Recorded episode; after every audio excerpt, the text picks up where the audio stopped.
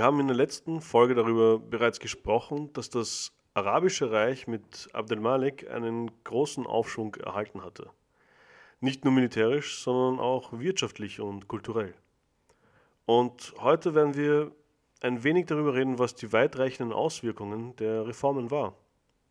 Abdelmalik, der Kalif der Umayyaden, war 705 gestorben und sein Sohn Al-Walid hatte die Macht über das riesige Imperium erhalten. Zuerst befahl er seinen Generälen und Administratoren, den Osten ein für allemal zu befrieden und die Affären dort endlich zu klären. Nacheinander konnten seine Generäle die Gebiete vom Iran bis nach Kirgistan erobern. Ich weiß, wenn ich das so sage, kann man sich vielleicht nicht konkret vorstellen, was das eigentlich bedeutet. Aber ich werde euch mal ungefähr sagen, wie weit das ist. Die Distanz von Bagdad im Irak, von wo aus die Expansion startete, bis nach Fergana in Usbekistan beträgt ca. 3200 Kilometer. Das sind 43 Stunden mit dem Auto. Das ist ungefähr die Distanz von Wien bis nach Casablanca in Marokko. Dieses ganze Gebiet wurde von den Arabern binnen zehn Jahren erobert und islamisiert. Die Araber kamen sogar mit dem chinesischen Kaiserreich in Kontakt während ihrer Eroberung von Fergana. Aber zu diesem ganzen Kapitel komme ich ein andermal zurück. Zurück in den Westen und auch ein wenig zurück in die Zeit mit uns. Stellt euch vor, ihr wacht an einem schönen Frühlingsmorgen in Gibraltar, Spanien auf und blickt über das schöne Meer. Ihr kennt dieses Meer. Als Westgote unter König Roderick habt ihr dort euer ganzes Leben verbracht. Klar, ihr kennt die Berber und die Araber auf der anderen Seite des Meeres und oft gab es Händler, die hin und her pendelten. Doch diesmal war etwas anders. Es waren einfach viel mehr Schiffe unterwegs als sonst. Aber als Hafenarbeiter gab es immer wieder solche Überraschungen. Als die Schiffe aber näher kamen, war es langsam eindeutig, dass etwas nicht stimmte. Die weißen Flaggen der Umayyaden waren hochgehisst und man konnte auch das Metall reflektieren sehen. Und zwar das Metall der Waffen. Die Araber waren diesmal nicht da, um zu handeln, sie waren da, um zu kämpfen. Im Frühjahr 711 überraschten die Araber die Goten in Spanien unter der Führung von Tariq ibn Ziyad. Die Truppenstärke ist nicht ganz bekannt, aber sie wird auf ca. 12.000 Soldaten geschätzt hauptsächlich Berber aus Nordafrika. Die Invasion der spanischen Halbinsel war der erste Schritt des neuen Kalifen al-Walid, das Islamische Reich nach Europa zu bringen. Er hatte vermutlich durch Agenten erfahren, dass der gotische König Roderick sich in einem Feldzug gegen die Basken im Norden von Spanien befand, und er nutzte natürlich die Gelegenheit, sich in Südspanien zu etablieren. Die Araber waren den Bewohnern in Südspanien bekannt, Viele waren ja auch schon von Spanien in den Maghreb, das heutige Marokko, geflohen, weil es dort ökonomisch besser war zu leben. Auch die Gesetze waren liberaler und viele jüdische Familien, welche in Spanien unter schlimmen Bedingungen leben mussten, waren in den Süden und in den Maghreb geflohen. Also es war nicht so, dass die Truppen der Umayyaden anfingen, die iberischen Bewohner zu massakrieren. Außerdem war es eigentlich keine arabischen Truppen mehr. Der Hauptteil der Armee bestand eben aus Berber. Die Berber wurden in den Jahrzehnten davor langsam und stetig von den Arabern erobert und islamisiert. Ihr Beitrag zur Eroberung der iberischen Halbinsel ist immens. Die Berber leben auch heute noch in Nordafrika und haben eine eigene, ruhmreiche und unglaubliche Geschichte. Ibn Ziyad war ein gerissener und unglaublich kompetenter Anführer. Er konnte die örtlichen Herrscher, welche Roderick unterstellt waren, besiegen, obwohl er ihnen eigentlich zahlenmäßig sehr unterlegen war. Im folgenden Jahr, 712, wurde der gesamte Süden erobert, bis Roderick endlich die arabische Armee bei Gudalet stellen konnte. Roderick und seine Armee wurden zerrieben und er selber wurde dabei getötet. Und das war der Moment, in dem das Schicksal Spaniens eigentlich besiegelt wurde. Ibn Ziyad nutzte den Sieg gekonnt.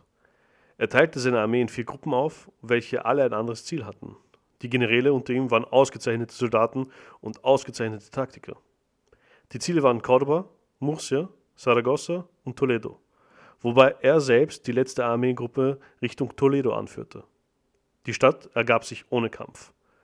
Zur selben Zeit gelangte die Verstärkung mit frischen Soldaten, berberischen Soldaten, an den Küsten in der Nähe von Sevilla an, unter dem Herrscher bzw. unter dem General Musa. Nach einem Monat Belagerung wurde auch diese Stadt eingenommen. Kurz darauf wurden auch die anderen Ziele erobert, Innerhalb eines Jahres konnten die Araber Spanien erobern und die Pyrenäen erreichen. Musa, der die Verstärkung mitgebracht hatte, wollte eigentlich wieder oder weiter nach Frankreich marschieren. Aber aus nicht bekannten Gründen wurden beide Heerführer nach Damaskus vom Kalifen zurückbestellt. Der Kalif selber war auch nicht untätig. Er hatte die Infrastruktur ausgebaut und führte unglaubliche viele soziale Projekte im Arabischen Reich ein. Die Landwirtschaft und Landgewinnung wurde unter ihm enorm angetrieben. Nicht nur das. Er ließ die große Umayyaden-Moschee in Damaskus erbauen, eine der ältesten und größten Moscheen auf der Welt. Sie zählt als Pilgerstätte für Moslems, noch, noch heute. Die Al-Aqsa-Moschee in Jerusalem ist auch ihm zu verdanken und auch die Prophetenmoschee in Medina wurde von ihm gebaut. Al-Walid war ein sehr kompetenter Herrscher, genau wie sein Vater. Die Eroberungen in seinem Namen von der Region Sindh in Pakistan und Spanien auf der anderen Seite der Welt brachten ihn einen enormen Ruhm. Mit ihm hatten die Umayyaden ihren militärischen und wirtschaftlichen Höhepunkt erreicht. Er selbst verstarb im Februar 715 an einer Krankheit.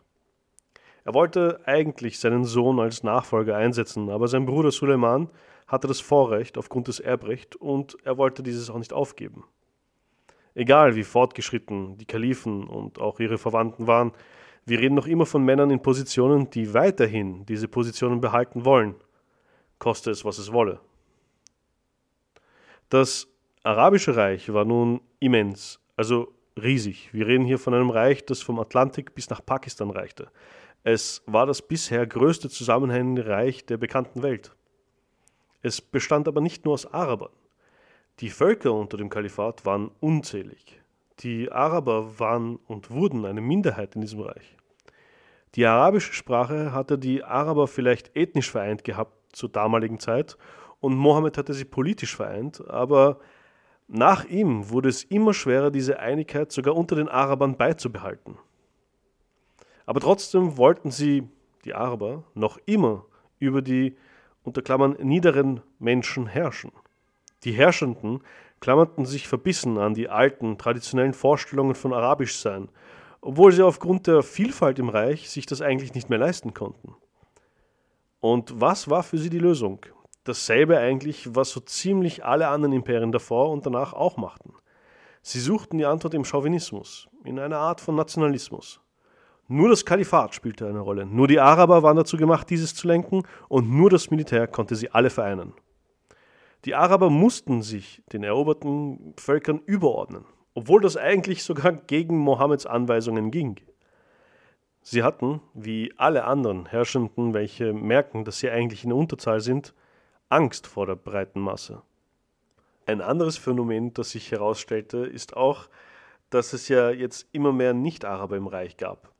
Und diese wurden natürlich Teile der Funktionäre und auch Teile des Heeres. Wenn also neue Gebiete erobert wurden, wurden sie meistens nun von Nicht-Arabern erobert, aber für die Araber selbst. Wie ich zum Beispiel über die Eroberung Spaniens geredet habe. Spanien wurde eigentlich von den Berber für die Araber erobert und nicht von den Arabern erobert. Tariq ibn Said, der Heerführer, war zum Beispiel ebenfalls selber Berber. Aber wir sehen dieses Verhalten ja eigentlich noch immer in den modernen Golfstaaten, oder nicht? Ich meine, riesige Scharen von hauptsächlich aus Asien oder Südostasien stammenden Menschen kümmern sich um die gesamte Infrastruktur und Volkswirtschaft in den Golfstaaten, während sie selber ausgebeutet werden und unter den unwürdigsten Umständen arbeiten müssen. Das ehemalige Arabische Reich unter den Umayyaden hatte das Problem der riesigen Expansion und somit die Bildung von mehreren Fronten. Gleichzeitig aber gab es nicht genug, unter Klammern echte Araber, welche sich dem Problem annehmen konnten. Und deshalb musste auch outsourced werden. Die ehemals Nicht-Araber, Perser, Berber, später auch die Türken, übernahmen immer mehr Funktionen und ersetzten dann bald die Araber auch in vielen Positionen. Das Reich befand sich an der Kippe. Das wussten die meisten der Höflinge und Politiker in der Nähe des Kalifen. Und nach seinem Tod war es aber klar, wer den Thron erhielt, und zwar sein Bruder und ebenfalls Rivale Suleiman. Für die Umayyaden war nun der goldene Zeitpunkt erreicht, beziehungsweise der Zenit erreicht. Sie hatten ein Reich geschaffen, das stabil war, das militärisch allen anderen überlegen war.